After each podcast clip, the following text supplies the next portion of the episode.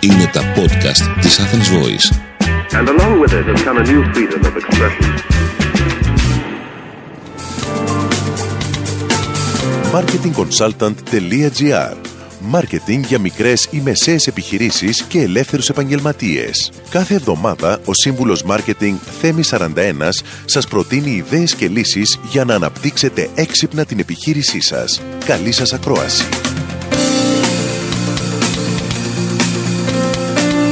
Γεια σας. Η ξαφνική αλλαγή στις πολιτικές και οικονομικές συνθήκες μας έχει αναγκάσει να αναθεωρήσουμε τα δεδομένα και να δουλέψουμε σε μια διαφορετική βάση.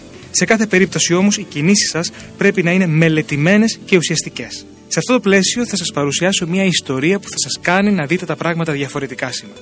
Ένας αγρότης είχε ένα γέρικο γαϊδούρι. Μία νύχτα το γαϊδούρι αυτό έπεσε κατά λάθος μέσα σε ένα παλιό πηγάδι του κτήματος. Ο αγρότης ξαφνικά άκουσε το θόρυβο που έβγαινε από το πηγάδι και διαπίστωσε σε πόση δύσκολη κατάσταση ήταν πλέον ο γέρικος φίλος του. Ο αγρότης έπρεπε να βρει μια λύση για το γαϊδούρι και παρότι το αγαπούσε πάρα πολύ, καθώς τον βοηθούσε τόσα χρόνια, αποφάσισε πως ούτε ο τετράποδο γέρικος βοηθός του, αλλά ούτε και το σχεδόν ξερό πηγάδι άξαν την προσπάθεια για να σωθούν.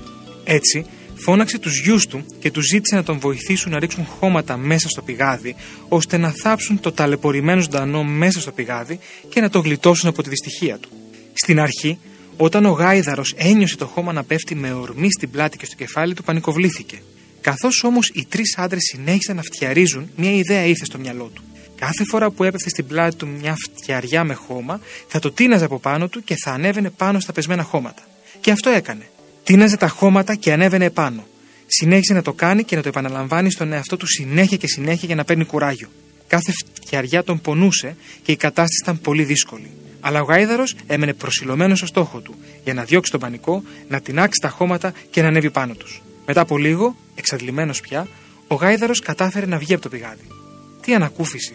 Τα χώματα που θα τον έθαβαν ζωντανό, στην πραγματικότητα τον βοήθησαν να σωθεί. Ο γάιδαρος αντιμετώπισε αυτήν την αντικσότητα με τον καλύτερο δυνατό τρόπο. Αν αντιμετωπίζετε τα προβλήματά σας και δεν κρύβεστε από αυτά, αρνείστε να παραδοθείτε στον πανικό.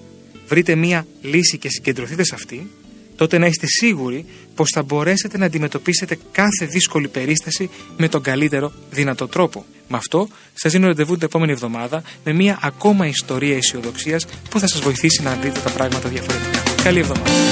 Μόλις ακούσατε τις ιδέες και τις λύσεις που προτείνει ο σύμβουλος Μάρκετινγκ Θέμη 41 για την έξυπνη ανάπτυξη της επιχείρησής σας. Ραντεβού με νέες προτάσεις την άλλη εβδομάδα marketingconsultant.gr Μάρκετινγκ για μικρές ή μεσαίες επιχειρήσεις και ελεύθερους επαγγελματίες. Το podcast αυτό δεν περιέχει συγκεκριμένες συμβουλές για επενδύσεις ή σίγουρο κέρδος. Σκοπός του podcast είναι η γνωριμία των ακροατών με τις βασικές αρχές μάρκετινγκ και επιχειρηματικότητας μιας μικρής επιχείρησης. Κάθε επιχείρηση είναι διαφορετική και χρειάζεται εξατομικευμένη προσέγγιση γι' αυτό και ενδείκνεται η συμβουλή ειδικών. Ήταν ένα podcast από την Athens Voice. Μπορείτε να ακούσετε τα podcast της Athens Voice στο athensvoice.gr και στο Spotify, στο Apple Podcast και το Google Play Music.